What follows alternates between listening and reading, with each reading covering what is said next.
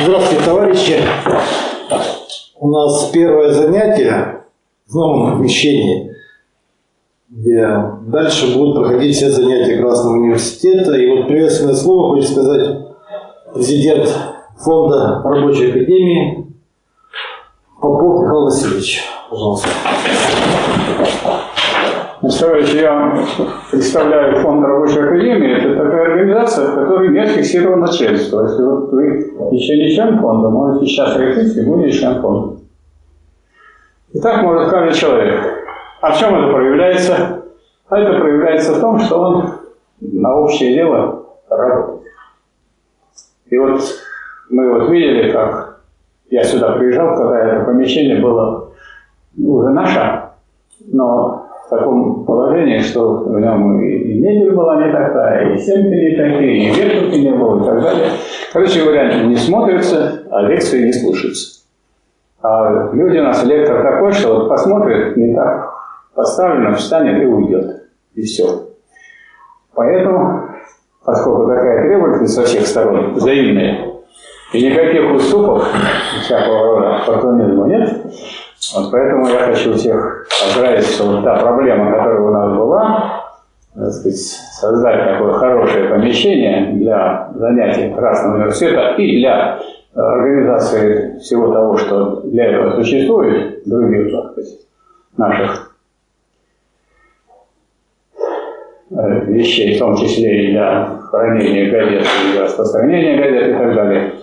Вот, вот эта задача решена. И решена благодаря инициативе, творчеству и тому, что люди тут много поработали. Вот один из поработал, это голова. И Степан Степанович да, тоже должен быть отмечен особо. Но есть и другие люди, да, Вячеслав Михайлович, который вот это вот принес, можно сказать, вместе с этими двумя на себе. Вот, так что на меня они даже не рискнули возложить вот эти безопасности. Так что это непростая была задача. Но задача решена, поэтому я э, всех поздравляю. Мы, конечно, понимаем, что для материальных, материальных условий необходимые вещи для того, чтобы были успешные занятия. А успешные занятия, они рождают сказать, желание помочь университету, помочь фонду рабочей академии. Но если это, эти организации делают такое хорошее дело. То есть вот это дело, это дело тех, кто здесь сидит, тех, кто участвовал во всей этой работе, тот, кто и дальше будет поддерживать и обеспечивать работу Красного университета. Никого у нас, кто бы за нами ходил, как говорится, и прислуживал, нету. Все это дело наше, и сами мы держим в своих руках.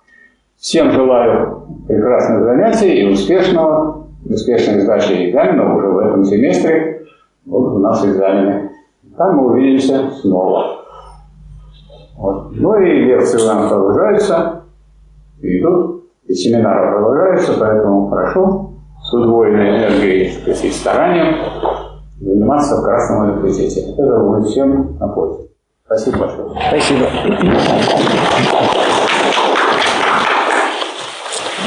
Добрый вечер, дорогие товарищи. В соответствии с планом занятий Красного университета, я напомню, что в прошлом прошлую среду у нас была лекция, сегодня семинарское занятие. Мы должны рассмотреть этапы развития соци... капитализма и создания предпосылок социализма, прежде всего в современной России. Напомню, что семинарское занятие предполагает, что слушатели выступают. Какие-то дискуссии будем участвовать, разбирать проблемные вопросы. То есть, в общем, я рассчитываю на ваше активное участие. Докладываю обстановку, что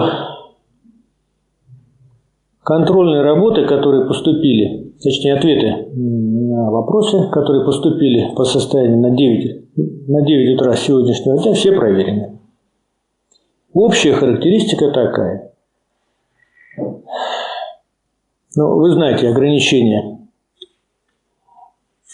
проектором установлены специально по объему излагаемых мыслей, чтобы не было таких больших эссе.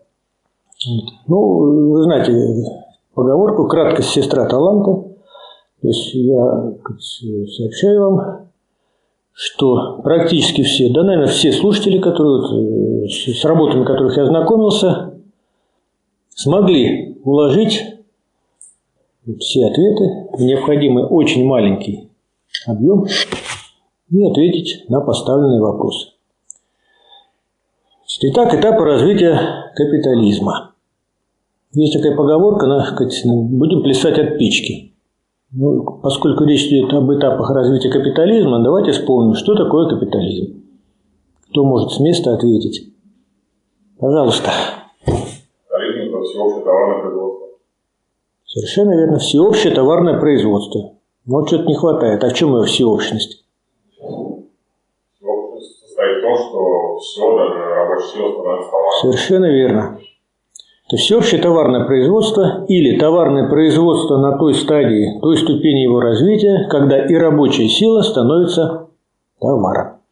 Вот научное понятие капитализма. Если вы будете общаться и в интернете, и в каких-то публичных дискуссиях, вы услышите много чего интересного про капитализм. Что сущность его эксплуатации, и много чего правильного и полезного. Но на самом-то деле, вот понятие вы уже знаете. Вообще, если немножко коснуться этой темы еще разок, то есть речь идет о чем? Об общественных отношениях или экономических отношениях. То есть отношениях между людьми, которые складываются в процессе производства. Поэтому капитализм – это система производственных отношений –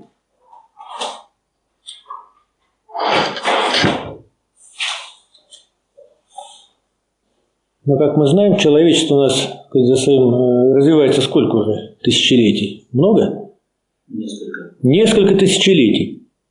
И капитализм отнюдь не вечный строй. Его история насчитывает всего несколько столетий. И вообще, если мы вспомним, у нас история развития человечества знает пять способов производства или пять систем производственных отношений. Вкратце, самый первый и по времени самый длительный – это первобытно-общинный строй, затем его сменил рабовладельческий строй, на смену рабовладению пришло, пришел феодализм, а уже капитализм смел со своего пути феодализм. И вот эти три формации – рабовладение, феодализм и капиталистический способ производства – можно объединить как бы вместе как значит, те способы производства, которые основаны на эксплуатации. И отличается только экономическая форма этой эксплуатации. И мы рассмотрели в прошлом семестре, как осуществляется эксплуатация, присвоение, создание присвоение прибавочной стоимости капиталистами э, ну, в условиях капитализма. И, наконец, на смену капитализму приходит, капитализм тоже не вечный, он когда-то возникает, развивается, проходит этапы развития, и ему на смену приходит новое общество, коммунистическое. Итак, это такое вступительное слово небольшое. Какие этапы развития проходит капитализм? Пожалуйста. Быть, сюда выходить? Михаил, слушатель Красного университета. Капитализм проходит два этапа. Это этап э, свободной конкуренции вот, и этап э, монополии. Вот. Э, значит, этап монополии, в свою очередь, можно отдельно выделить какую-нибудь часть, когда уже формируются государственные монополии, производственные монополии, банковские монополии, вот, объединяются, формируют финансовый капитал и формируется империализм. Вот. Ну, собственно, все. Краткая сестра таланта. Спасибо. Кто-то хочет дополнить? Можно. Конечно, пожалуйста. Вот э, насчет империализма, э, как я понимаю, э, он еще отличается от просто монополии тем, что преобладает финанс, э, вывоз капитала. Э, то есть э, эксплуатация более-менее развитой, то есть э, стран.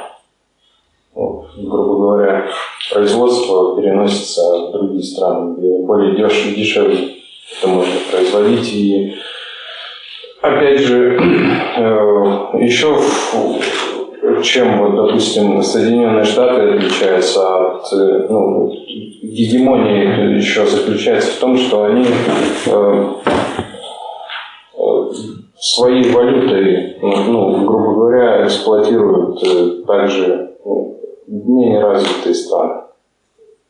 Ну, то есть долларовая система – это дополнительный, как бы, как говорится, стрижка купонов. Так, вас, да? Спасибо. Вот это правильное дополнение, но достаточно ли оно? Пожалуйста. Алексей, слушатель Красного университета. Изначально капитализм развился в Англии и преобладало, э, преобладал вывоз товаров. Англия ну, старалась приобрести сырье и развивать собственное производство на своей территории. Э, Но другие страны не дремали и понимали всю сущность происходящего, поэтому старались развить своего, свое производство, например, теми же самыми заградительными какими-то пошлинами. В конце концов, э, развитие капитализма прошло и в остальных европейских странах, крупнейших штатах в том числе. Тогда э, и начали объединяться э, капиталисты различных стран в такой некоторый, такой некоторый интернационал капиталистов, что ли, а, чтобы удобнее вместе вести дела. Пришло такое некоторое насыщение развития промышленности в собственных странах, поэтому стал капитал накапливаться, нужно было что-то с этим делать. А, Начали, а, начался вывоз капитала а, в более отсталые страны. Англия чуть раньше это дело начала, у нее были обширные колонии, куда она первым делом это повезла. Это обусловлено было тем, что там, во-первых, была э, дешевая рабочая сила, дешевая земля, э, конкуренции не было. Ну и были какие-то, какие-никакие, но зачатки, условия для развития капитализма, какие-то железные дороги, порты и так далее. Вот. Ленин как раз э, приводит на табличку, как э, вывоз капитала происходил.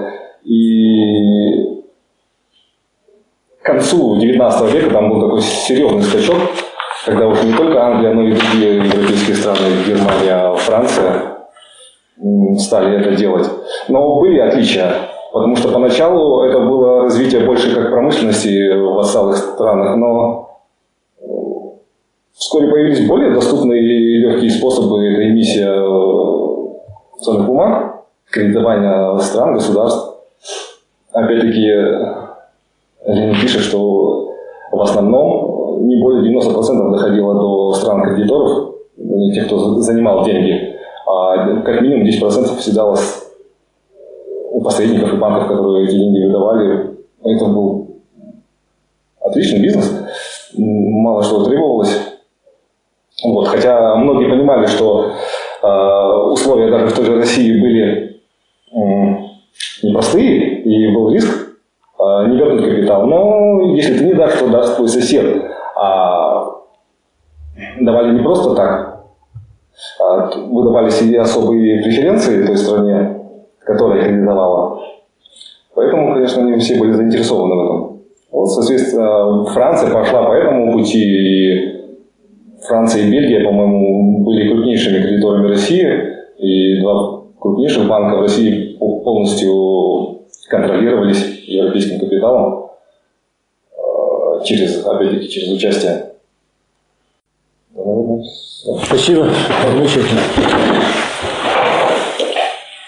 Есть еще желающие выступить по данному теме? Вроде все сказали. Все да не все. Все выступления были правильные. Пожалуйста. Давайте. Владислав. Последняя, так скажем, терминальная стадия капитализма, тупиковая, империализм, когда уже капитализм в течение ста лет у нас во всем мире просто искусственно замораживается в одном состоянии, чтобы продлить это состояние, эту агонию, происходят войны, многие вещи, которые мы видим каждый день. То есть выше и дальше империализма уже ничего не будет. Так уж ничего. Ну, в смысле, капитализм не разовьется уже. Он может, ему можно помочь перерасти, войти в переходный период, пе- пе- переход в социализм. Все. Все, да, спасибо. Ну, это у нас, вы бежите немного вперед. Ну, спасибо. Нет желающих? Давайте подводить итоги, собирать урожай.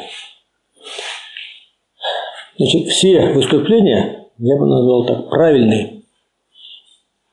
Но мы же диалектики, знакомы с наукой логики, знаем, что правильность – это первый этап познания. А затем идет ист... достоверность, и только затем истина. Так вот, мы должны от правильности сейчас дойти до истины. Так, мы рассматриваем движение капитализма. Совершенно правильно было отмечено в выступлении, что он проходит две стадии. Первая стадия – капитализм свободной конкуренции. Вот уже по названию можно сказать, понять, что это за капитализм. То есть это такой капитализм, где я буду, может быть, несколько упрощать, как говорится, чтобы какую-то вот основную идею э, выудить, выявить. Масса капиталистов выходит на рынок и конкурирует между собой.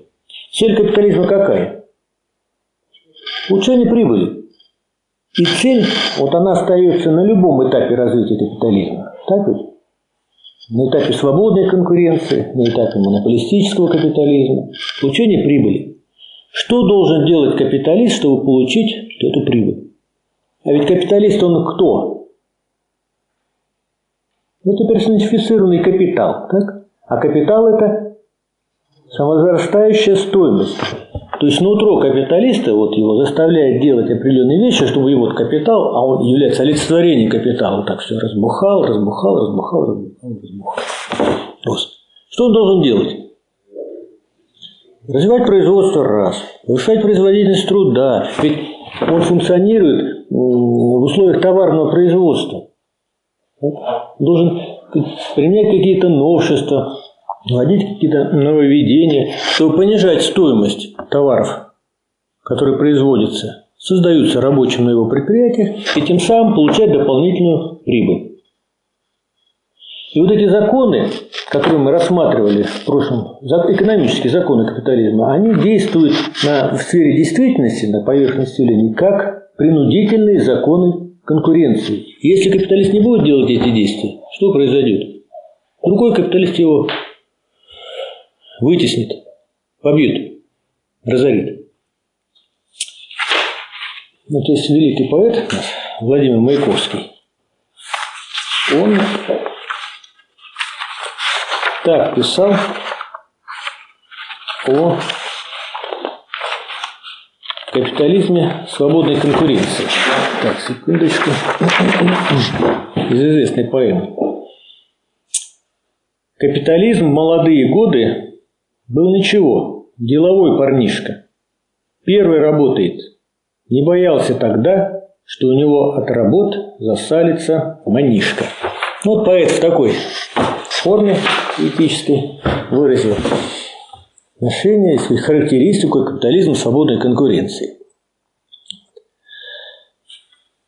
Но что происходило в процессе конкурентной борьбы между этой массой капиталистов? Совершенно верно. Один капиталист побивал другого, третий побивал этого. То есть, с одной стороны, шел процесс концентрации, централизации, производства и капитала. С другой стороны, разорение. То есть, ну, те, кто разорились, это считаем неудачники. Все, нас они не интересуют. И на место вот этой массы капиталистов, мелких, средних, пускай даже крупных, пришли крупнейшие капиталисты.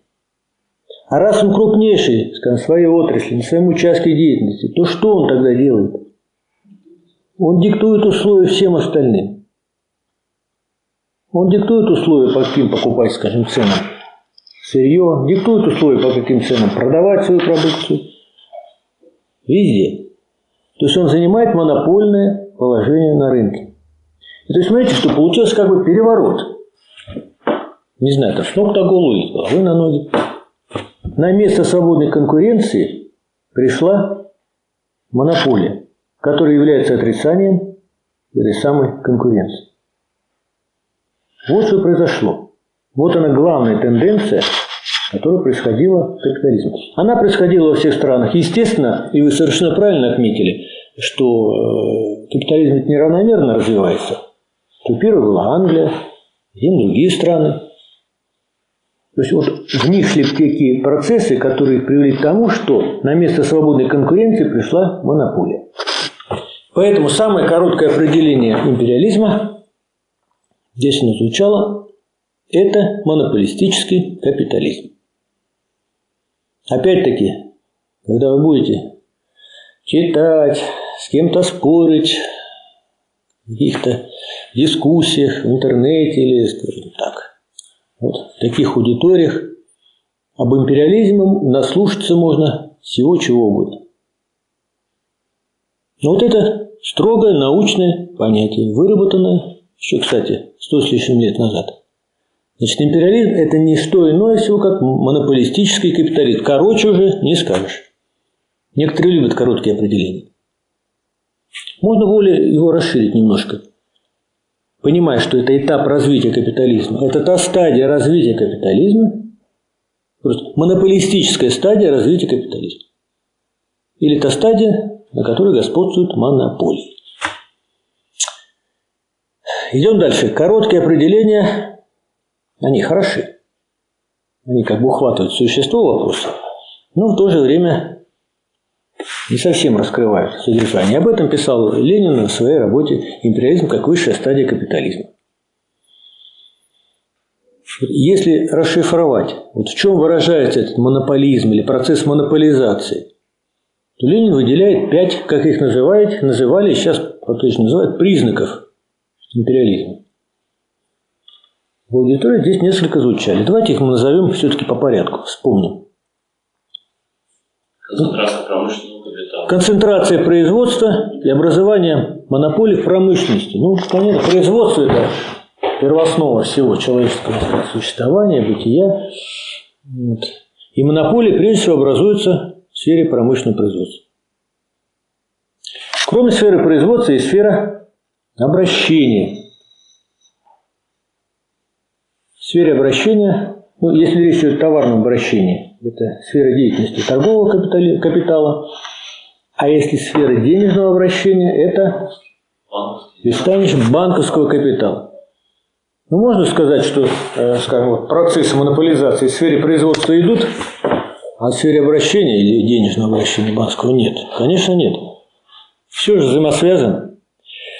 Соответственно, в банковской сфере также проходил процесс монополизации.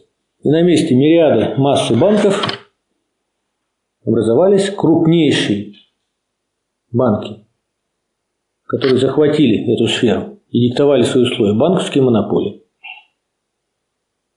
Кстати, когда в России шел процесс, уже становление капитализма завершилось, ставший капитализм в начале 90-х годов, тогда образовалась ну, порядка двух с половиной там, тысяч банков, плюс-минус, 2300 банков.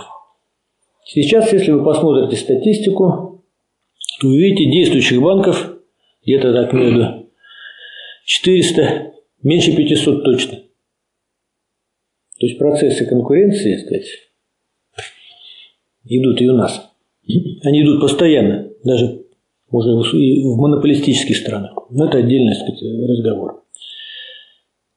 Итак, вот две сферы. Производство, сфера денежного обращения, образование промышленных монополий, образование банковских монополистических капиталов. Дальше какой идет процесс? Сращивание. Сращивание будет. Торопиться не надо пока. Совершенно правильно. Идет сращивание банковского капитала, монополистического, промышленным, монополист, промышленным монополиями. Кто здесь занимает? Почему? Почему? У них деньги. Во-первых, э, банки дают деньги в рост предприятиям. Значит, э, промышленный капитал мотивирует к тому, что как бы, все деньги наличные, которые, ну, наличные, наличные, все средства, которые у них есть, вложить в производство. И начинает не хватать все время на что-то еще там, на, на, на, на расходные материалы, там еще на что-то. Вот они начинают, начинают кредитоваться у банков. Все операции ведут через банки. Кроме того, банки могут контролировать, кто что из них, что купили, что продали, как у них дела идут, в принципе, насколько они в прибыли, соответственно, в какой-то момент подселить могут это предприятие, акции там скупить, еще что-то. То есть потихонечку, потихонечку приходит к тому, что финансовый капитал именно начинает давлеть на промышленную. Банковский. Банковский капитал. Совершенно верно. Вы когда-нибудь брали кредиты, как физические лица? Но если маленький кредит, то, наверное, там сейчас даже по паспорту дают, да? А если ипотеку кто-то брал? Залог, да. Вы чувствуете, сколько документов нужно? А если промышленное предприятие берет миллиардные кредиты, то банк истребует не всю подноготную. Залог самого имущества. И залоги, и контроль целевого использования кредита, контроль денег, открытие расчетных счетов банков и прочее, прочее, прочее, прочее. Это сейчас, да. Это простые примеры, говорящие о том, кто играет в этом сращивании, в этом объединении, слиянии главную скрипку. На основе сращивания банковского монополистического капитала и промышленных монополий образуется финансовый капитал. Вот что нужно не забывать добавить. Вы совершенно правильно сказали, я вывез капитал, но мы еще до него не дошли. Ну, не дошли. Да. Вот поэтому это правильно. И еще, еще можно 5 копеек свои ставлю. Вот, когда А не хотите? У вас хорошее выступление. У меня кор- короткое замечание э, по поводу Сергей, студент Государственного университета. Я хотел сказать, что вот когда говорят о том, что одно, а, один капиталист разорился, другой занял его место, очень часто происходит еще такой момент, когда людям делают предложение, от которого трудно отказаться. И создается более крупный капитал объединенным, и они получают там э, просто небольшой пакет акций. В принципе, все. Ну, спасибо. Как дополнение. Это как просто ускорение этого. Я думаю, что конкретных форм вот этого сращивания история знает очень много. Можно написать вот такие толстые тома. Мы как бы, у нас просто и времени нет, и, наверное, не тема этого разговора. Мы как бы должны вот, вот эту генеральную линию увидеть, что происходит. А так совершенно правильно, не только разорение, в том числе отдают небольшую долю акций, которые и этот объем этих акций не, не позволяет ничего делать на большим владельцам. Бывает и так. Но это уже, как, как говорится, детали. Итак, образовался финансовый олигарх, э, финансовый капитал. А представители финансового капитала – это финансовая олигархия. Когда у нас здесь налево-направо кидаются этими фразами олигархи проклятые, вот мы должны все-таки разделять, кто олигарх, а кто примазался к этому капиталистическому термину. Все. Вон идет крупнейшие страны. И этот процесс же когда начался? В конце 19 столетия. То есть это уже, если по векам брать, сейчас 21 век, это был конец, ну, вторая половина, ближе к концу 19 века, очень давно. То есть, прежде всего, в передовых развитых странах. Англия, Германия, Франция, Соединенные Штаты Америки. Наверное, еще можно список этот продолжить. Вот в Англии возьмем или в Германии. Монополии в промышленности захватили ведущие позиции, диктуют все и вся. Не монополистическому сектору, мелкотоварному производству, мелкой буржуазии и так далее. В Германии то же самое, во Франции. В банковском секторе то же самое произошло. Произошло сращивание, образовался крупный такой, крупнейший монополистический капитал этих стран. Что дальше? На этом вот остановится капитал или нет? Капитал опять, вот как нам вот эту нить искать рассуждение? Опять возвращаемся, вспоминаем то, что было. Капитал это что такое? Самовозрастающая стоимость. Есть пределы возра... самовозрастания или просто возрастания стоимости? Вот мы приводили как-то давно на семинаре такой пример. Когда речь идет о натуральных там, продуктах. Сколько вы можете съесть, не знаю, тарелок супа? Две съедите? Три. Вот уже качает головой. Четыре, наверное, уже нет. А что касается стоимости денег, есть какие-то пределы? Вот миллион, если вам дадут, вы возьмете, получите, да? Приму. И приму, вот, да. А миллиард? И миллиард можно принять, и 10 миллиардов. Ну, это как бы в шутку. А всерьез пределов самовозрастания стоимости нет. Нет, конечно. Раз не ограничены всеми ресурсами. Тут мы уходим, что такое стоимость. Потому что стоимость... Теоретически, мы берем пока теоретическую часть. Мы можем подложить здесь м, философское обоснование. Вот есть понятие «дурная бесконечность». Да? Если мы предела не видим в данный момент, это не значит, что его нет. Доказательство отсутствия предела тоже должно быть. Понятно пределы, скажем, земной шар и так далее. Речь идет э, о том, в теоретическом плане, о понятии стоимости. Абстрактный труд, воплощенный в товаре. Или прибавочной стоимости, да, как части этой стоимости. Вот нет ограничений тому, чтобы он самовозрастал в теоретическом плане. В отношении, скажем, к натуральным продуктам, где есть ограничения их потребления. В этом только плане. То же самое в философском плане. Дурная бесконечность. Вот он переходит свой предел, да, и опять там дальше. Переходит, и опять конечно. Переходит, опять конечно. И бесконечно это может. В этом плане. Только в этом. Ну, на самом деле, немножко вы противоречите себе. Или не, не- не надо сейчас? Нет, пожалуйста, выступайте. Хорошо. Мы этого собрались. Ну, легкое противоречие, да. Меня Иван зовут. Э, Если у нас капитализм развивается и в любом случае переходит в коммунизм, вопрос времени, но тенденция такая, и мы знаем конечную точку, то значит есть какой-то момент, с которого он обязательно туда перейдет. Значит, наша стоимость возрастать может не бесконечно, а когда-нибудь рано или поздно это закончится. Возможно, как раз именно с этой границей, которую она нащупает, и будет связан переход. Может быть, нет. Но если у вас капитализм закончится, в любом случае закончится, а вы это постулировали в начале нашей дискуссии, то у вас в любом случае есть предел вашей стоимости цен возрастающей. Спасибо. Спасибо. Давайте.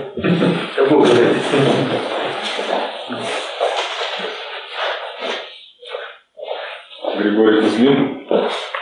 Я бы хотел возразить товарищу, потому что при переходе к социализму, коммунизму и так далее, процесс э, генерирования, не знаю, производства стоимости никуда не денется.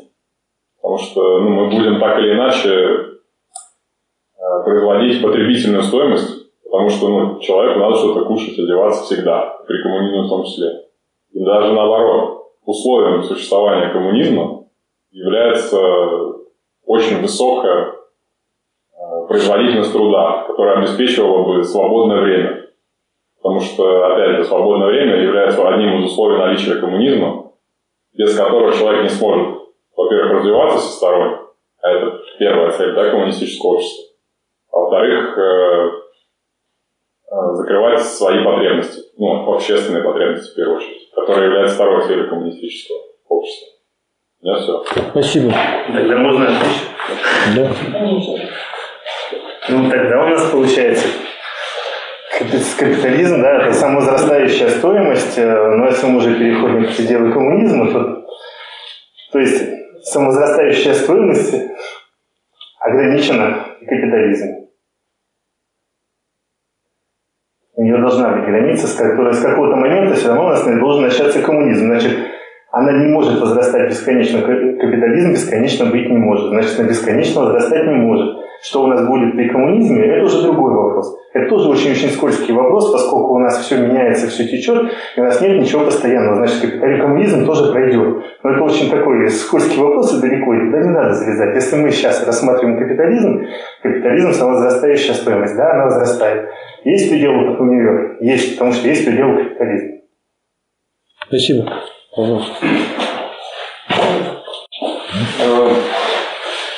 Чтобы перестал существовать капитализм и наступил коммунизм, нужно решить все противоречия капитализма. Это такие, как, допустим, взаимоотношения э, между работодателем и работником, те же самые, допустим, убрать эксплуатацию человека и человека.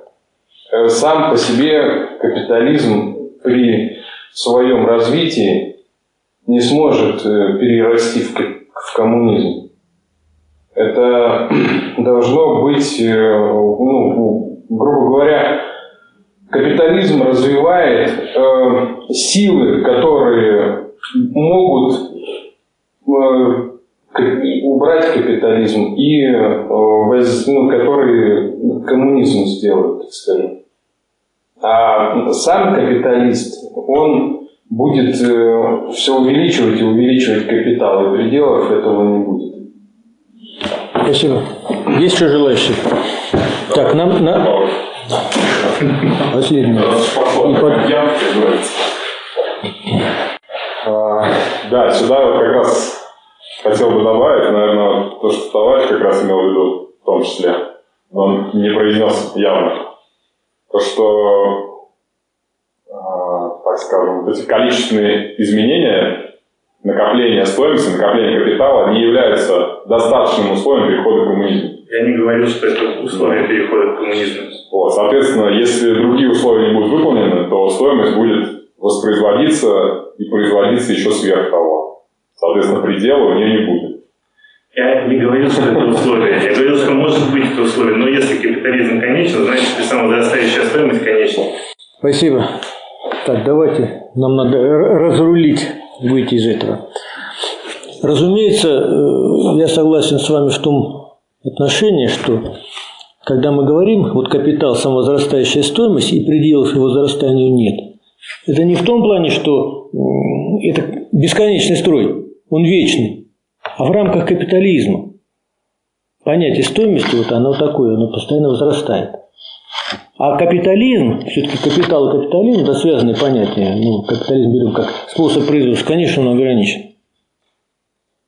Он начинается, рождается, проходит этапы развития и приходит, выступает место более развитому строю, более развитому обществу. Только в этом плане. Я извиняюсь, у нас это завершающий вопрос предпосылки социализма. Мы к нему обязательно придем. Я смотрю на время, которое неумолимо бежит. Но я не хотел бы важные сказать, этапы развития капитализма, важные признаки, эти ступени проскакивать. Мы должны завершить. Осталось совсем немного. Поэтому давайте пойдем дальше. В рамках страны уже нет ему сферы приложения монополистическому финансовому капиталу. Вот. Развитые Англии, Великобритании, Германии, Франции, Соединенных Штатах Америки куда направляет вот эти свои капиталы, как бы избыточно? Другие страны. Другие страны назовем. Прежде всего, конечно, менее развитые. И вывоз капитала за пределы страны, другую страну, с целью, естественно, получения прибавочной стоимости, как называется? Вывоз капитала, о чем говорил товарищ Головаш. И вы говорили. Вывоз капитала можно назвать еще одним признаком того, что капитализм перерос или перерастает в свою империалистическую, в свою монополистическую стадию, переходит в империализм вывоз капитала. Если для капитализма свободной конкуренции характерен вывоз товаров был, И для стадии империализма характерно, или точнее преобладающее, решающее значение по отношению к вывозу товаров стал играть вывоз капитала. Хорошо, вот эти, пока назовем, развитые страны, наиболее крупные, где, так сказать, мощный образовался крупный финансовый капитал, стали возить капитал, капитал, то есть строить заводы, покупать заводы, эксплуатировать рабочих тех стран, куда вывозится этот капитал. Это что такое? Ну, вот образно можно сказать, это плацдарм для дальнейшего завоевания, закабаления этих стран. И что происходит? Раздел мира. Сначала экономический раздел мира между крупнейшими. Да. Вот здесь сказал, что идет, образуется интернационал капиталистов. Я надеюсь, это слово взяли интернационал в кавычках, конечно. Никаком интернационале в подлинном смысле, да, как содружестве, дружбе не, не может быть идти речи. Отношения какие там? Одни. Кто кого побьет. Поэтому сопутствующие явления, это понятно, и войны, и прочее, прочее, прочее. Это точно так же, как в криминальной сфере. Никаких границ нет. Сразу говорю. Ну вот можно образно сказать. Как бы для сравнения, для понимания. Экономический – это четвертый признак. И пятый, завершающий, экономический раздел мира между союзами, временными союзами, на почве того, как лучше ограбить другие страны, между союзами крупнейших этих монополистических государств или отдельными их государствами, приводит к, территори- к территориальному разделу мира и образованию системы колониализма. Пожалуйста, у вас вопрос попутно сразу можно. Да, можно, да. Вы отдельно выделили этап у нас сращивания финансового создание финансового капитала, сращивания банковского капитала и промышленного, да, но как-то очень напрашивается этап сращивания с государством. То есть мы сначала рассматривали, начали рассматривать с обычного капиталиста, сейчас мы, мы уже говорим о том, что у нас э, государство, империи делят мир, не капиталисты, а империи. То есть либо мы этот этап посмотрели, либо я его себе... А мы еще не дошли до него. Как бы у нас уже раздел мира произошел, раздел мира между государствами. Мы, вот смотрите, с чего начинает история, с того и начинает ход мыслей, как писал Фридрих Энгельс. Ведь когда капитализм стал как бы втискиваться в новый порядок, монополисти, монополистический этап, это конец 19-го, начало 20 века. И тогда первую скрипку, главную роль продолжали играть как бы вот капиталисты, финансовый капитал. И затем уже, когда уже был сделан вывод, что все, капитализм перерос в монополистическую стадию, он поднялся еще на одну ступеньку, которая называется государственно-монополистический капитализм. То есть наступил такой этап дальнейшей вот концентрации производства, укрупнения его, есть такой термин обобществление производства, когда уже отдельные монополии, а это не просто капиталистические предприятия, это крупнейшие, огромные предприятия, уже не могут как бы справляться с теми потребностями, которые сказать, порождает экономическая жизнь, производство. И уже буржуазное государство начинает, ну, вот такой термин, говорят, вмешиваться в экономику, не совсем правильно. Хотя, сказать, а, государство это у нас аппарат сферы, сказать, настройки, ну, активно регулировать. Наряду с монополиями государство, буржуазное государство начат, начинает регулировать экономику. Вот новая ступенечка. То есть вот капитализм перешел в монополистическую стадию и поднялся еще на одну ступенечку. И вот этап государственного монополистического капитализма все-таки, он как повсеместно в крупнейших странах. Это перед Второй мировой войны и после. И сегодня совершенно правильно.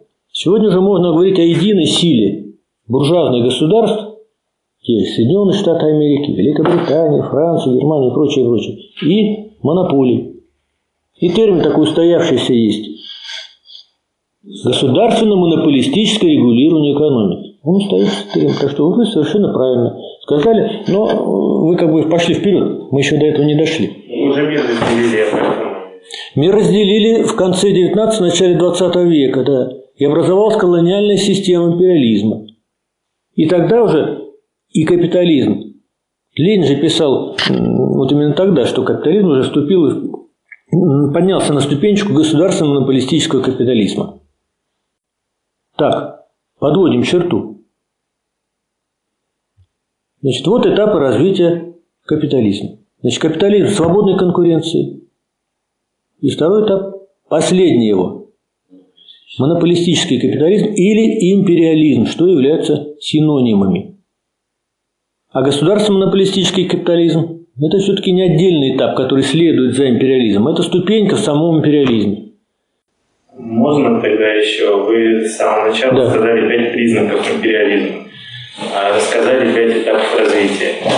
Если у нас образование монополий там, производственных или банковских еще на самом начале, начальном этапе, если это рассматривать как признак, то это у нас не империализм еще. У нас это где? Было пять признаков империализма.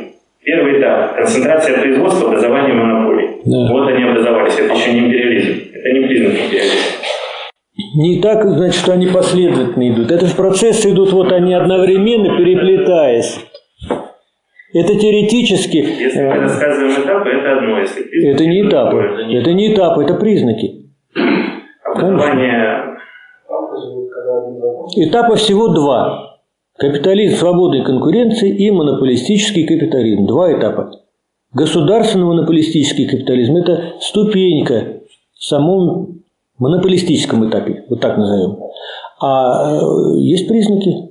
Признаки того, что мы можем сделать вывод. Вот ученые в конце 19 начале 20 века, в том числе Владимир Член, сделали вывод на основании экономического, так сказать, рассмотрения этой обстановки во всем капиталистическом мире.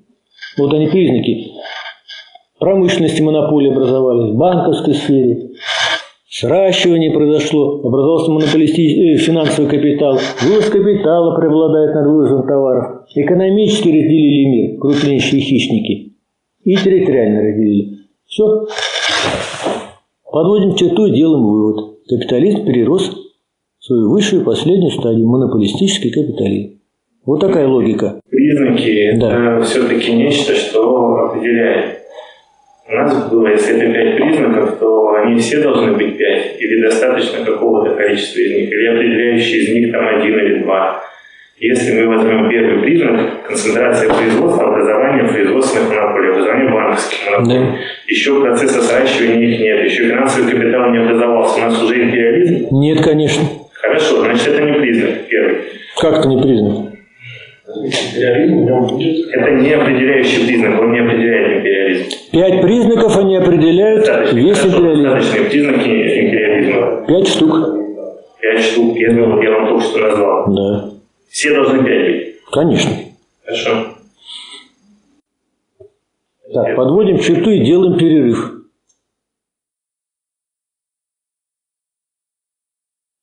Развитие капитализма. Дошли до его конечной, финальной, высшей стадии империализма. Что дальше? Что дальше? А дальше, ну, самой общей теоретической постановкой вопроса, на смену капитализму или империализму, что в данном случае одно и то же, приходит новый строй – коммунизм. Вопрос. Вот как это происходит? Вот он сам по себе приходит, или нужны какие-то условия, какие-то предпосылки, какие-то действия. И выступающие товарищи здесь уже много важных проблем осветили. Ну, наверное, повторяться не будем, да? Промышленность должна достаточно быть развита, чтобы рабочее движение развивалось и обеспеченность Ну, в теоретическом плане выделяют или разделяют объективные предпосылки и субъективные. Объективные предпосылки. Откуда возникает социализм или коммунизм? Но мы, как люди, знакомые с диалектикой, должны понимать, что ничего из ничего, как бы так, на голом месте не возникнет. И свое начало социализм берет из предшествующего строя, из капитализма. Совершенно верно. Но дальше пошли вот такие особенности. Можно взять в сравнение. Капитализм вышел, ну, логично предположить, история нам показывает, из феодализма. Причем каким образом? Что буржуазные или капиталистические производственные отношения возникли уже в самом, возникали и развивались самом капитализме.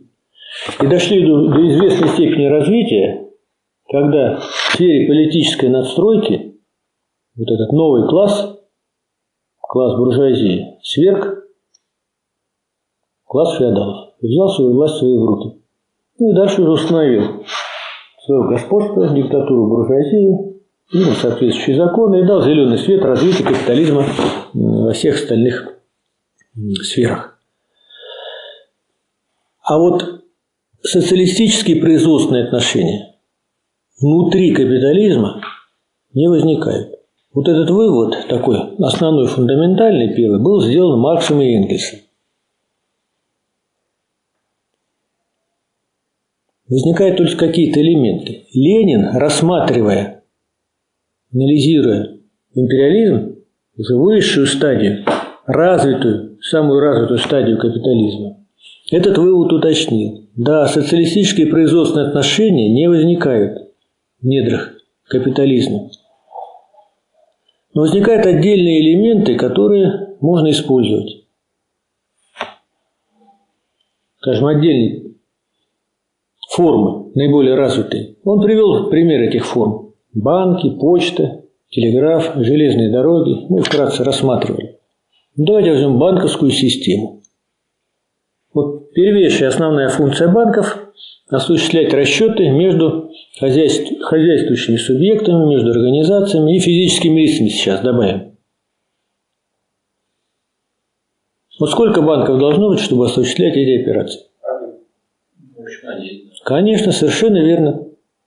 Вот иногда, когда заходишь в огромный супермаркет, я смотрю, стоит ряд банков, ой, ряд банкоматов разного цвета. И вот думаешь, в каком банкомате снять деньги? Если, ну, если не брать комиссии, понятно, в родном банке тем поменьше комиссии или без комиссии возьмут, в чужом могут содрать какие-то деньги. А так, по своей сути, операция одна и та же. Однако вот тебе, пожалуйста, присутствует несколько капиталистических организаций банков, которые тебе с удовольствием это сделают, с тебя еще денежки возьмут в виде комиссии и так далее. Вполне достаточно одного банка, конечно. Более того, даже в условиях капитализма можем теоретически предположить, что в какой-то капиталистической стране будет один банк.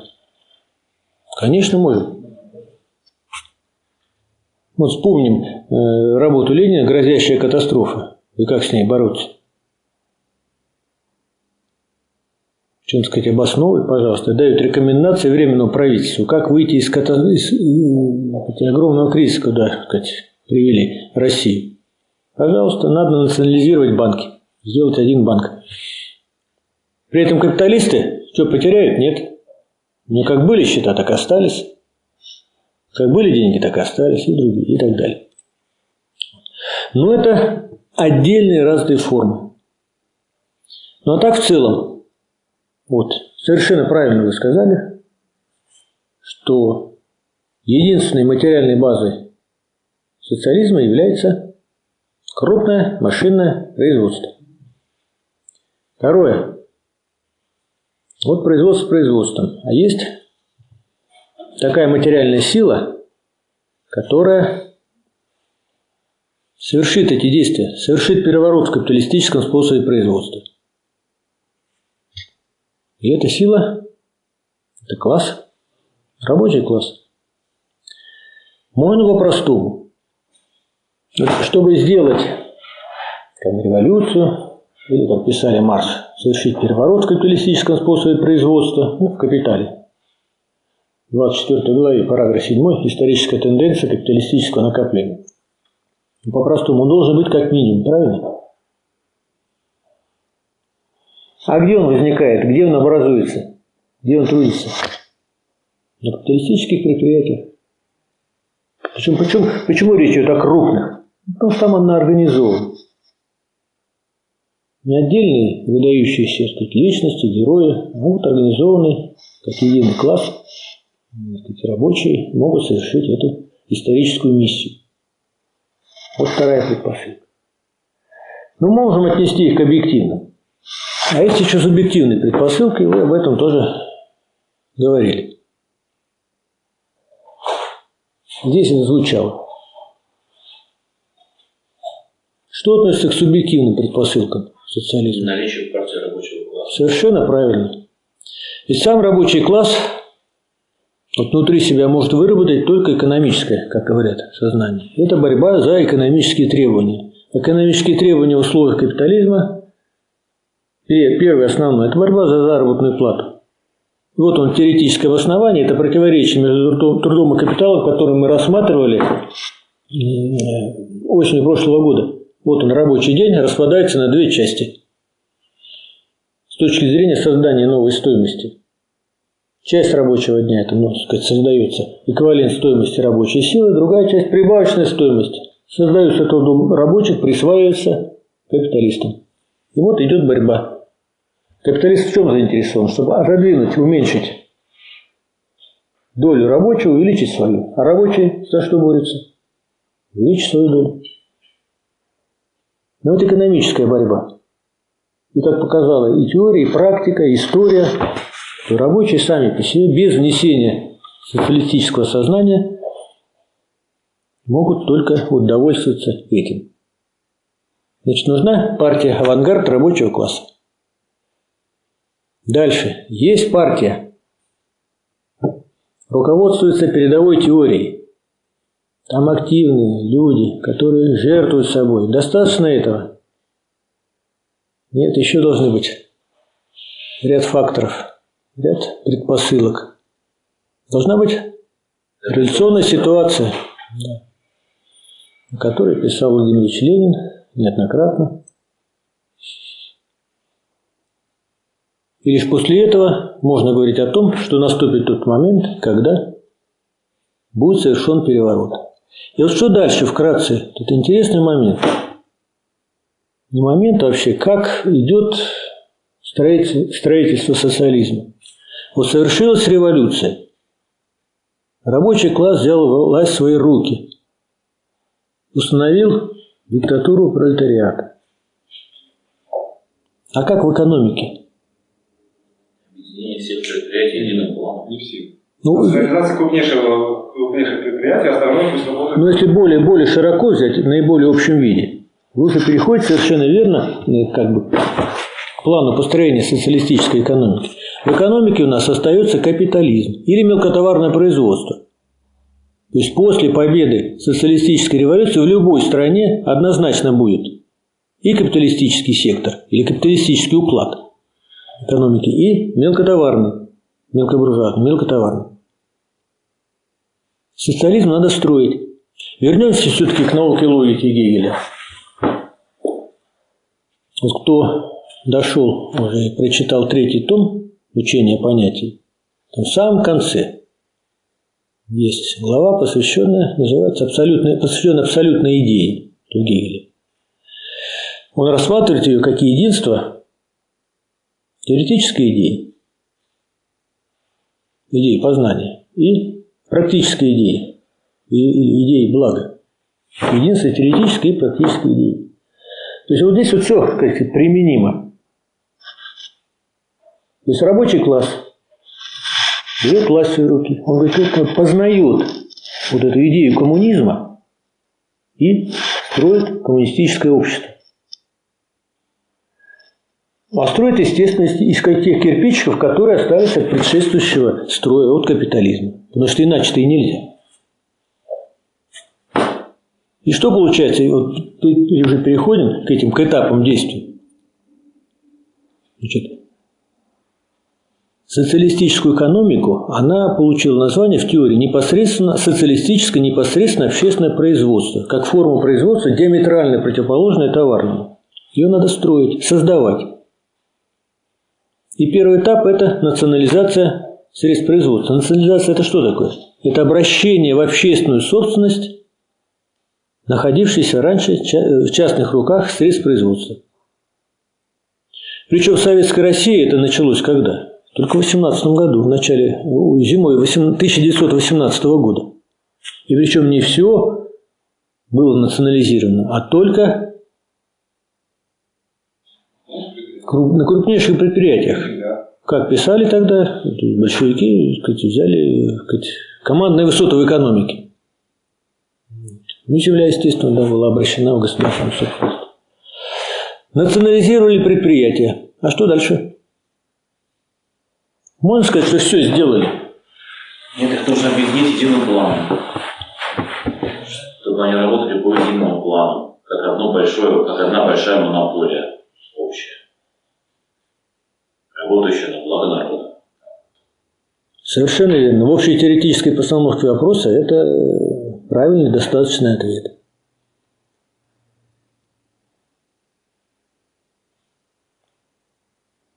То есть надо всю экономику сделать единой монополией, которая бы работала и служила, работала на благо всего общества. В отличие даже от тех монополий частных, которые работали на сказать, интересах, на карман их владельцев. Так, вернемся к контрольным работам.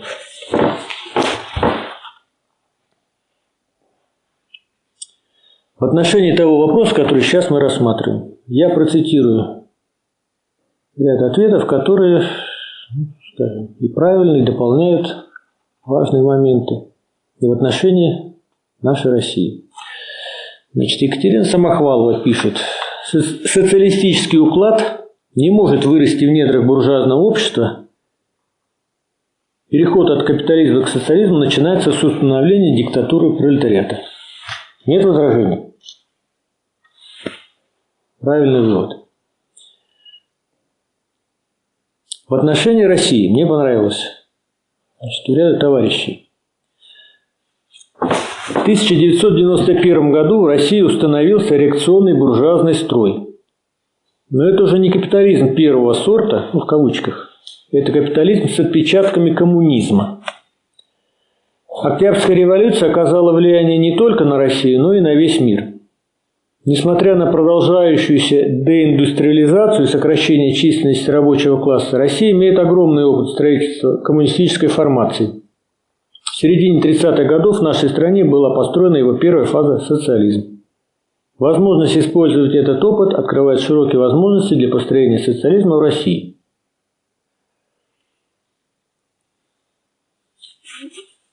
Значит, Игорь Николаевич Ледовский обратил внимание на важнейшие моменты, касающиеся непосредственно или конкретно нашей страны.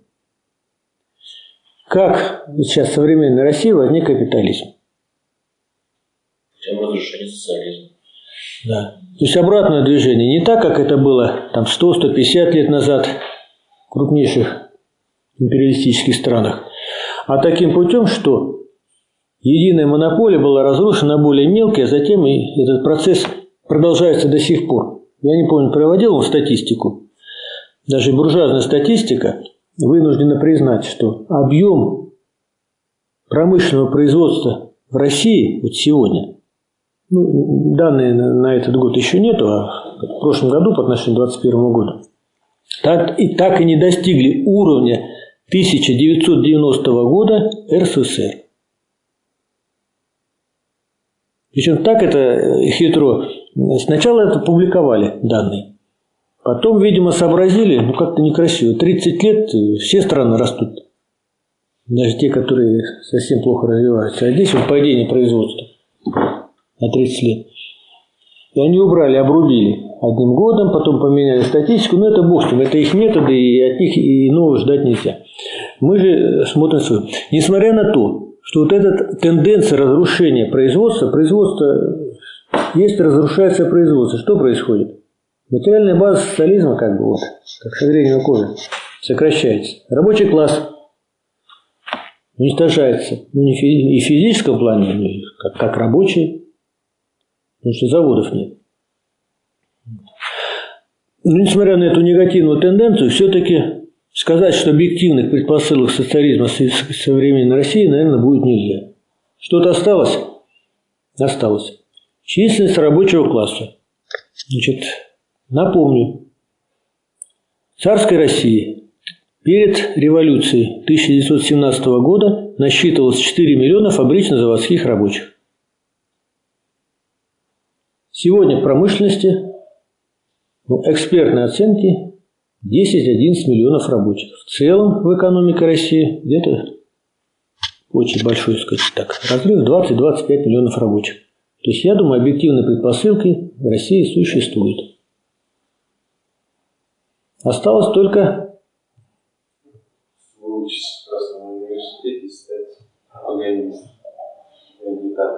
Вот правильный вывод. Хорошо, давайте переходим к вопросам или дискуссиям. Кто желает выступить? У меня есть вопрос э, по капиталистическим, по капиталистическим странам или рынкам. Э, вот смотрите, у меня вопрос такой. Если страна, ну я имею в виду США, США и Евросоюз, значит, вот есть, есть такая э, политическая линия у них сейчас, да, на уменьшение перевод производства в США, да, как бы вообще вся, вся вот Короче, все, что сейчас происходит, это связано с тем, чтобы лишить э, дешевых энергоносителей Евросоюз, чтобы создать условия для перехода производства США, ну и так далее. Получается как бы деиндустриализация Европы, соответственно, соответственно индустриализация США. Вот у меня вопрос в с этим такой. Э, вот если ведется такая политика, страна, э, вот первая США, допустим, хочет э, деиндустриализировать другую страну, ну, Евросоюз, в данном случае, это группа стран, да, и э, сделать их просто рынком. Вопрос у меня такой, э, что они будут делать, эти люди, для того, чтобы быть рынком? Ведь не может быть просто, вот Африка рынком не является, потому что ну, у них мало рабочих мест, бедный континент, э, мало, мало что могут купить. Что останется в Европе, например, такого, после того, как у них э, они потеряли значительную часть предприятий? Или, может быть, они хотят не все предприятия выводить, какая-то какая в этом есть логика внутренняя, то есть, допустим, вывести там 30% там, или сколько-то. Что они будут делать, если они потеряют работу, они же не будут рынком? Конец вопроса. Ответ очень простой, в теоретическом плане. На самом деле, в условиях капитализма, как и в идее, всегда действуют две противоположные тенденции. Противоположные. Их называют так, центровежный и центростремительный. Можно как-то иначе назвать. Вот. Капитал куда идет? Где ему выгоднее? Если по-простому говорить. Вот. Это вот с одной стороны. С другой стороны, у нас какой этап? Империализма? Конкуренция между империалистическими странами ушла? Нет, не ушла. Вот это все проявление, вот то, что вы сказали, привели примеры, это проявление межимпериалистических противоречий и конкурентной борьбы между этими империалистическими странами. Ведь если посмотреть, ну, взять не последние, скажем, годы, а взять несколько десятилетий, куда выводили, не просто вот вывоз капитала, куда выводили э, свои производства Соединенные Штаты Америки, Великобритания, Германия, Франция и так далее. Юго-Восточная Азия. Юго-Восточная Азия, в том числе и э, в Америку, да, и так далее. А сейчас обратная тенденция пошла. Заводы Форда где? Я, по-моему, приводил статистику по заработной плате э, на заводах компании Ford. Форд – это американская монополия, да, которая по национальной принадлежности американская, а по своему распространению международная, транснациональная, как говорят. Имеет заводы по всему миру. В том числе и России был завод. Заработная плата – это мы должны понимать, что технологии одни и те же на всех этих э, заводах. Так ведь? Требования к рабочим, к инженерам совершенно одинаковые, но заработная плата отличалась 4-5 раз. То есть непосредственно в Соединенных Штатах Америки, в Западной, кстати, в Западной Европе, в Бельгии и Германии почему-то заработная плата почасовая была больше, чем в Соединенных Штатах Америки. Самая низкая была, ну, вслед тройки самых низких, конечно, Россия. Там часовая зарплата была 7 долларов в час. В Бельгии 30, в Соединенных Штатах 25 и так далее. Вот. Построили завод России, забрали. Вот то же самое там же идет. Вот сейчас один пример. Значит, поставки газа. По сути дела, Соединенные Штаты Америки, то есть финансовый капитал, как угодно, называть, вытеснил частично конкурента, крупную капиталистическую страну Россию, с рынка европейских стран. При этом, пользуясь ситуацией, ну что он будет делать? Вот вы на месте американского финансового капитала и их представителей да, в государстве, что бы делали? Все правильно делают. Вот. Вот сами ответили на этот вопрос. Что должны делать представители как бы ну, зависимых, независимых как бы так, послабее империалистических стран, но послабее Соединенных Штатов Америки? Но они должны препятствовать тому, Должны препятствовать. Вот я пока каких-то примеров э, особо не вижу. То есть, видимо, настолько сейчас Соединенные Штаты сильны, что вот они зажимают это, сказать, своих союзничков, кавычки их возьмем. Но обязательно наступит момент, потому что любое действие есть противодействие, когда они поймут и будут вынуждены предпринимать меры против экспансии американского капитала непосредственно в Западную Европу. Вот только вот в общей теоретической постановке вопроса я бы ответил. То есть получается, что у них какого-то конкретного плана нет, допустим, что мы хотим его денейтрализировать настолько. Таких, конечно, нет планов. Просто делают, действуют как в общем, ну, исходя из общих соображений и все. Нет, не исходя из общих соображений. Вот при том, что они производство по всему миру, в том числе, прежде всего, страны Юго-Восточной Азии, в ту сторону направили.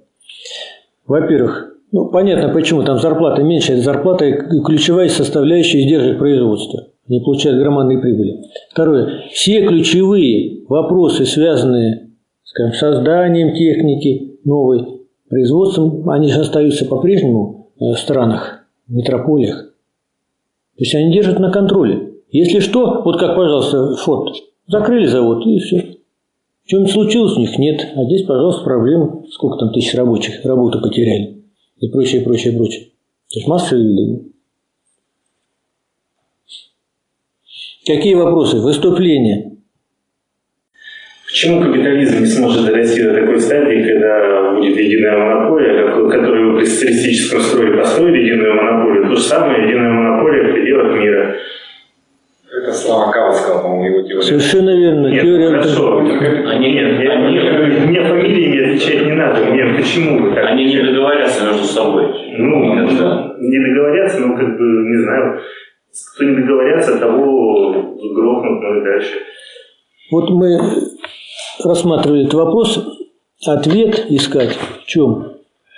В том, что не одна тенденция идет, а две, в том числе противоположные. И на самом деле капитализму эпохи вот, империализма периода свойственна против- сказать, борьба двух противоположных сторон. Первая вот эта тенденция к монополизации, да, и есть такая тенденция к единой монополии. А вторая, она же остается – Конкурентная борьба, которая только меняет свои формы. И вот в этом противоречивом единстве идет движение. Не дойдет он до единой монополии само по себе. Без организованной борьбы рабочего класса и без революции. Это коммунизм, кратко, это упразднение частной собственности, а при капитализме частная собственность.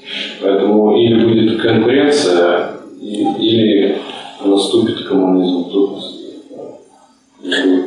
Нет, мы сейчас возвращаемся вот к вопросу. Две тенденции противоположные. Их надо учитывать вторую. И смотрите, даже сами буржуазные государства, как бы аппарат, общий комитет по делам управления всей буржуазией, он чем занимается?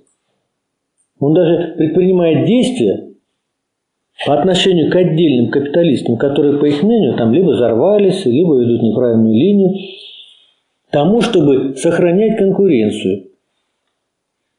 Даже это было сто лет назад, я приведу простой пример, огромная нефтяная монополия образовалась в Соединенных Штатах Америки, стандарт Ойл. Затем что сделали? Разделили, да. То есть даже вот в таких примерах, в таких действиях, которые буржуазного государства, как органы политической настройки, проявляется вот это э, противоречивое единство, в котором движется и развивается капитализм. Хорошо, ну, допустим, монополии, они, да, срослись с государствами. Дальше они могут немножко перерасти государство, отчасти это есть. То есть есть такие транснациональные. Дальше они могут немножко быть государствами. А опять та же теория золотого миллиарда. То есть будет место, где хорошо, во всех остальных местах будет плохо. Если у них будет чуть-чуть получше, к ним прилетят, сбросят бомбу, у них снова будет плохо, дешевая рабочая сила, и всем будет хорошо. Нет, вот здесь я с вами согласен. Но с небольшим уточнением, что все-таки главная, сказать, сила – это, наверное, монополия. Не государство. Это раз. Во-вторых, но есть же экономический закон неравномерности политического и экономического развития. Но вот он действует. И эта конкурентная борьба не только внутри стран идет между монополиями, она идет прежде всего между вот этими империалистическими хищниками. И она никуда не денется. Она только может перевести к очередным всплескам вот этой борьбы, включая вооруженную, и переделу мира. А что касается социализма, то вот вывод Владимир Ильич Ленин сделал, что революции произойдут не одновременно во всех или в большинстве развитых стран, а в какой-то, может, одной отдельной или отдельных стран, наиболее слабом звене вот этой империалистической э, э, цепочки. Но слабом не в смысле самая слабая страна, а там, где больше всего разовьются объективные субъективные предпосылки для социализма. Можно один вопрос, который я не понял по ходу, я не понял, я себя мозгах не сформулировал. Кто такой олигарх?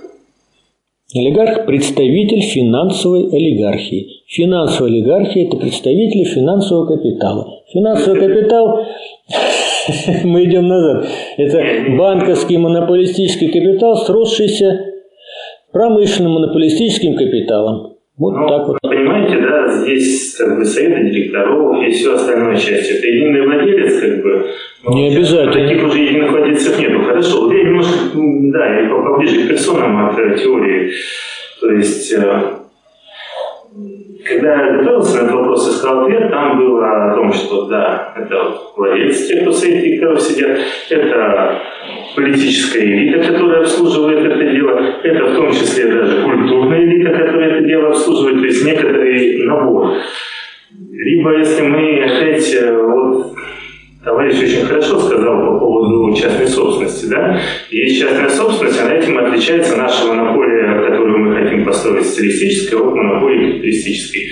Частной собственностью на средства производства. Да. У кого частная собственность, когда там э, уже там советы директоров, там 5% акций, там 2% акций, там так далее. Кто из них олигарх? А можно я уточню? Одно просто, просто лингвистически. Само слово олигарх это, это сленг. Есть слово олигархия, вот это термин экономический. Хорошо, олигарх, олигарх это, это сленг 90-х годов. То есть просто богатый человек. Из кого состоит олигархия? Вот. Ответ да. Нет, нет. Представитель, нет, там был ответ из представителей Финансовый капитал. То есть тут финансовой олигархии не относятся э, представители, как вы сказали, там, политической элиты, культурной и прочее, прочее. Нет. Это вот представители финансового капитала. Что касается владения акцией, вполне возможно, это не теоретически понятно, чтобы ты э, был собственником крупнейшей монополии, 50 там, процентов плюс одна акция. Но обязательно сейчас такого нет, это уже много десятилетий такого нет.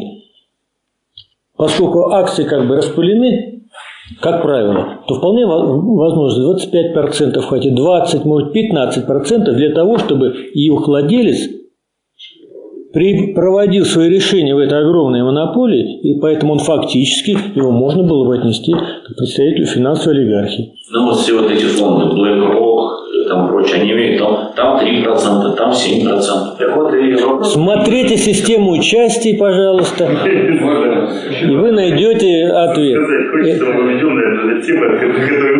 Я именно по, это, по финансовой олигархии хотел высказаться. Су- суть в том, что э, когда образуются монополии, они не только на рынках начинают диктовать свою историю, а ну, еще, грубо говоря, управляют с капитализмом, ну, капиталом, управляется государство. Государство – это инструмент, э, которым ну, подавляется, допустим, тот же самый э, ну, нас- население несогласные, те же самые, допустим, взорвавшиеся капиталисты, их тоже надо подавить. Для этого государство. А диктует им вот этот вот э, финансовая олигархия. Условия все. Да, кстати, это, кстати говоря, проценты для того, чтобы... не важно, не важно. У нас там есть- многое, они как-то бы не должны договориться. Вы идете, вы идете э, к личностям ближе. Вот Нет, если- я вам могу Абрамовича пред- предъявить как э, ну, для вашего любопытства я Абрамовича, который вообще, ну, грубо говоря, он не чиновник. С какого перепугу он оказался в переговорной комиссии э, на Украине? С какого перепугу, перепуга он, э, допустим, занимается какими-то заложниками, ой, не заложниками, а передачей плена? Да. Э, вот, э, именно пытаются... Кроме Абрамовича, можете такого кого-нибудь еще предъявить? А им- Они меня, они меня не интересуют. А меня Меня интересует, как раз... Давайте все. Меня интересует механизм, как они- вот олигархия диктует нам с вами условия. А кто это делает лично? Мне без разницы. Ну, Я сейчас коротко отвечу на ваш вопрос. Во всем мире много всяких списков.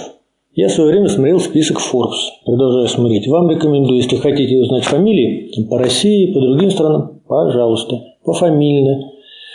Сколько они стоят, миллиардов долларов. И дальше как владеют. Тут же вопрос не в этом. Мне как бы не интересно, кто сколько стоит. Интересно, кто принимает решение. Решение кто-то принимать должен. Вот они и принимают. Пожалуйста. Ну, во-первых, не понял, почему Абрамович, он не представитель финансовых капиталов. Я просто... Давайте я сейчас скажу, во-первых. Во-вторых, вот, э, есть такое понятие, если мы уж возвращаемся как бы, к группам людей, которые этим занимаются, совокупный рабочий. То есть, ну, есть конкретный рабочий, да, вот непосредственный, который там с помощью своей рабочей силы и средств производства воздействует на сырье там, или какие-то другие предметы, превращая, ну, увеличивая их стоимость. Соответственно, там, например, мастер или какой-нибудь инженер, он рабочим не считается. Но если мы посмотрим как бы так чуть-чуть, э, чуть меньше масштабом, отдалимся, то вот это все, это будет совокупный рабочий. То есть все, что в производстве участвует. Также и здесь, наверное. И может быть, когда-то были владельцы, которые владели там, там сотни процентов акций. Со временем как бы оно начало растекаться, и вот, вот этот весь совет директоров его можно называть таким совокупным коллективным олигархом. От того, что там их 100 человек будет, это не перестает быть частной собственностью. Это просто коллективный частный собственность. Я, сейчас я от- Кто отреагирую. решение принимает? Кто, в том, кто, кто тенденции эти вырабатывает? Сейчас насчет совок... Уважаемые люди принимают решения. Да. Насчет совокупного капиталиста. Значит, у Энгельса в антидюринге э, такое понятие встречается, он ввел его. Значит, совокупные капиталисты – буржуазное государство. Сегодня это актуально. Буржуазное государство, как есть еще такое образное сравнение у Маркса с Энгельсом, как комитет по делам управления буржуазией. Они являются, буржуазное государство принадлежит значительная часть предприятий промышленности, значительная доля. А что значит? Это вот всему классу капиталистскому, как совокупному. Это первое. Кто принимает решение? Можно я вот так образно скажу?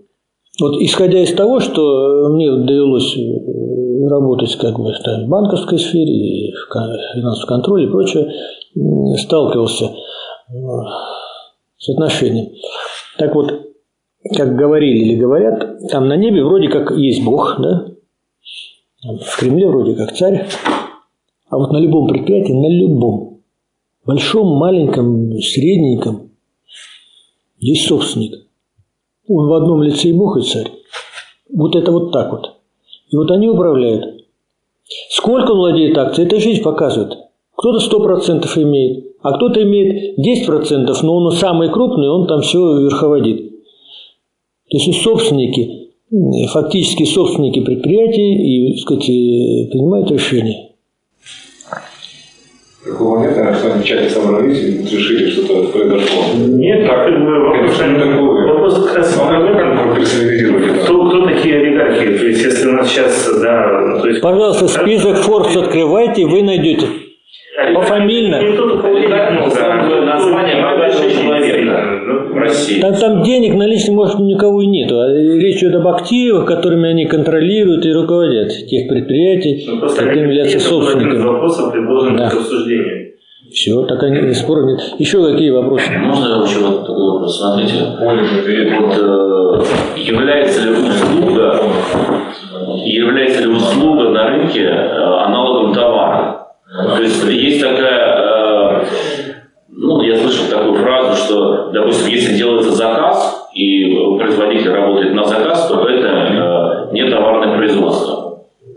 Вот. И, а если, допустим, этот производитель перед этим выставил свою услугу на каком-то, ну там, можно сказать, даже на рынке, да, и эта услуга была куплена, а потом уже работает на заказ, является ли услуга товаром? Не, мне кажется, нет, давайте здесь разделим, как говорится, котлеты и, и мух в разные сказать, тарелочки. Значит, на работа на заказ – это одна из форм, характеризующая развитое капиталистическое производство, именно монополистическую стадию, даже современную. То есть уже работа не на рынок свободный, а на заказ, государственный или какой-то частный. И это одно. Что касается услуги, давайте разделим. Есть производство вещей и услуга. Это разные вещи, да. Поэтому, если вы заказываете и та- товаром, вот первоначально, фундаментально, что является? Вещь, вещь, и так дальше пошло. Но по мере развития капитализма товарную форму приобретают. И услуги в том числе. Более того, даже нематериальные какие-то ну, вещи, в кавычках возьмем, как там честь. Можно честь продать, совесть? Можно. Чувствуете различие? То есть товар по своему, скажем, предназначению – это вещь прежде всего. А услуга приобретает форму товара. Об этом идет речь. Если вы что-то заказываете, кто-то заказывает, ну вы заказали вещь, товар, да, настоящий товар. Заказали услугу, да, она имеет товарную форму в условиях капитализма. Вот и все различие. Что такое нетоварное производство? Нетоварное производство – это производство э, либо натуральное, которое было, предшествовало капитализму. Сейчас. Сейчас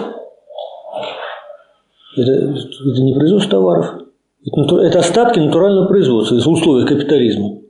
Его называют еще на патриархальный уклад. Тулинин назывался. Патриархальный. То есть работает на себя. Вот личное подсобное хозяйство, как называли, да, в свое время. Вот у вас есть участок. Вырастили картошку, съели сами. Вот не товар. Товарное производство. Это остатки. Но в целом капиталистическое производство однозначно товарное. А вот последующая, так сказать, ступи, э, форма, э, способ производства коммунистической, он характеризуется не товарным производством в целом. В истории, в теории получил название непосредственно общественное производство. У Марса в «Капитале» в самом начале, там сносочка есть, он пишет о э, воззрениях Роберта Оуэна, социалиста-утописта, и пишет о том, что Оуэн предполагает непосредственно обобществленный труд, то есть непосредственно общественное производство, как форму производства диаметрально противоположную товарному. А вот это, или ну, вроде как все надо осмыслить. Можно предпосылкам вернуться? Ну, в смысле, не вернуться, а Конечно, можно. предпосылки. У нас были объективные наличие крупного производства и наличие пролетариата, и субъективные наличие партии, наличие революционной ситуации. Я правильно?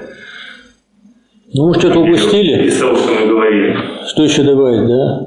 Партия рабочего класса. Ну, наличие, ну, то есть объективное наличие крупного товарного производства, наличие ну, первое и второе, наличие пролетариата, третье, и субъективные две, ну, по крайней мере, то, что сейчас прозвучало, хотел понять, правильно записал или нет, и субъективные две наличие партии и наличие революционной ситуации. В принципе, в принципе, все. Ну да. Наверное, можно еще что-то развить, но мне кажется, это основное, да. В России э, вы резюми- резюмировали, что у нас есть э, объективные предпосылки. Да, мы на этом стоим. Хорошо, то есть нету субъективных. Субъективный нет, не- неправильно. Вот это, Нет стадии становления. Да, такой, да. э, не- Нет начала, не не развитые. нет, это может не начать стадии становления. Начало еще до становления было. Можно, можно добавить? Так вопрос же про... Нет, я просто... А, да, становление, конечно. Партия рабочий класс, становление. Э, Ну, я в Санкт-Петербурге, грубо говоря, с, 21, с начала 21 года э, по приезду устроился на Балтийский завод. И вот э, я общался, ну и пропагандировал э, сотрудников Балтийского завода. А первые полгода меня абсолютно ну, за, назову так, за придурочного считали. А вторые, второе полугодие, когда я с этими же людьми работал, я воспользовался э, противоречиями с э, работодателем. Э, Ну, соответственно, все свои знания, какие мог, приложил, ну, эти, разрешить ситуации спорные. И ко мне стали люди обращаться уже с помощью каких-то ситуациях. Сейчас э, уже вот я с людьми в этом году говорю, разговариваю на, на предприятиях, ну, во, во время работы, соответственно, с коллегами, они уже сами откровенно говорят, что грядет революция. Не все, конечно, некоторым это абсолютно безразлично, но многие уже э, меняется постоянно э, ситуация. И вот у Ленина э, было же сказано, что сегодня, сегодня еще рано, а завтра может быть поздно. Мы должны держать на- руку на пульсе. Хорошо, как раз второй вопрос, я не, очень... Ну, революционная ситуация, это на что такое? Или только в школе рассказывали, когда лихие не могут, не хотят? Или все-таки... Потому что вокруг вас люди, которые считают, что будет революция, тут немножко надо сделать поправку на то, что человек развернуть вокруг себя э, как круг общения. Ему кажется, что все в мире так. Может быть, это очень маленький круг. Вопрос очень такой. Нет, я по Балтийскому заводу ходил э, с э, агитацией э, коллективного договора. А вот именно те люди, которые были заинтересованы, они абсолютно безразлично к этому относились. Э, Наверное, около 95% людей э, меня с этим коллективным договором послали куда подальше. А когда это произошло, начали по-другому разговаривать. Ну, когда уже все перешли. Я это видел своими собственными. Создать условия для принятия этого договора. Да, нет, коллективный договор приняли, и когда уже по, по, по, по прошествии вот этого времени они, грубо говоря, спохватились, а что делать-то? И вот э, кто у нас плохой? Ну, конечно же, профсоюз не вытянул. Э, Маловато, да, маловато людей, но для этого мы в Красном университете учимся, чтобы стать пропагандистами, чтобы понимали, о чем мы говорим. Так, еще есть желающие выступить? Революционная ситуация. Что такое революционная ситуация? Вот образно же, так сказать, привели Ну, то, Ленина. Да, так это и Ленин озвучил. Я понимаю, да, что школьные учебники, же... Это не школьные, а в школьных учебниках приводили мысль Ленина, да. Это та ситуация, Я когда с одной стороны, да, вот верхи не могут управлять по-старому, обострение нужды вот низов, трудящихся, выше обычного, крайне обычное. Причем не постоянное, а вот какое-то такое разовое, обусловленное какими-то конкретными э, обстоятельствами и ситуацией. Пожалуйста. Вопрос такой. Когда мы говорим про эксплуатацию, я правильно понимаю, что мы подразумеваем именно эксплуатацию а, рабочего, который занимается предварительным трудом, за счет того, что как раз ну, разбирается его, ну, добавочная стоимость создается, разбирается. А если мы говорим о служащем, происходит ли в капиталистическом государстве эксплуатация служащих? Если да, то как? Значит, в в строгом смысле нет. Эксплуатация – это что? Присвоение прибавочного продукта. Определенной экономической формы. Три формы были. Рабовладение, феодализм и капитализм. Вот через прибавочную стоимость. А вот дальше идет перераспределение созданного национального дохода, а национальный доход – это V плюс M, то есть вновь созданная стоимость, которая создается трудом наемных рабочих. Первичное распределение, вторичное, третичное и так далее. Поэтому, скажем, заработная плата, которую буржуазное государство платит учителю там, или врачу в муниципальной больнице, это часть прибавочной стоимости, если туда с самого начала пойти, которая отбирается у рабочих. Но в данном случае это мы можем сказать, э, это и врачи учат, и учителя учат детей рабочих, врачи лечат рабочих в том числе. Это полезно. И совсем другое тогда, как прибавочная стоимость идет э, капиталистам на их, сказать, существование и прочее, прочее. Или на содержание э, репрессивного аппарата. Хотя он тоже двояко. Если грабители милиция, полиция ловит, это нужно. А если он дубинками разгоняет рабочих на заводе, это выполняет функции защиты капиталистического строя. Все равно не совсем понятно. Вот эта часть работы была ясна. В строгом виде эксплуатации это... Да, ну а как да. тогда это может по-другому сформулировать? Потому что, допустим, если взять служащих государственных, же, допустим, увеличение а, норм а, труда, допустим, ну, вот, теми врачами взять, там, должен врач, например, 10 человек, вы прям 20 нарушений принять. Вот. И опять же, эксплуатация, это не эксплуатация, потому что работы больше. Можно в широком плане, я думаю, может быть, вот так вот найти выход. В строгом научном, в первом, первоначальном, и в таком широком плане. Наверное, можно так вот. То есть, если все-таки мы говорим об эксплуатации служащих, то мы точно не подразумеваем эту эксплуатацию. Да, да. То есть это больше такой оборот. Если... Или вот в узком плане брать, и в широком. Вот есть такие вот э, попытка выйти из положения. Ну, в частной клинике, в принципе, это, они находятся в аналогичном положении, как рабочие на фабрике. То есть есть, есть клиент, который платит, ему там делают лечение какое-то. Это, не производ... это услуга, да. Непроизводительный труд. Если заплатили за услугу какую-то сумму, кто-то присвоил там основную часть, а, а кто-то работал. Вот эксплуатация. Ну, вопрос технологии.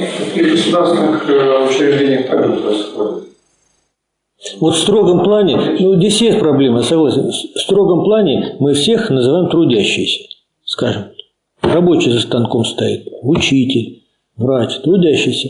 На самом деле, ну не совсем может быть корректно, потому что труд в политико-экономическом смысле это что такое? Особая целесообразная деятельность, направленная на видоизменение предметов природы и так далее. На вещей, производство вещей. А учитель вещи не производит. И врач. Врач направляет свои усилия на человека, а учитель на голову человека. Это же философия пошла.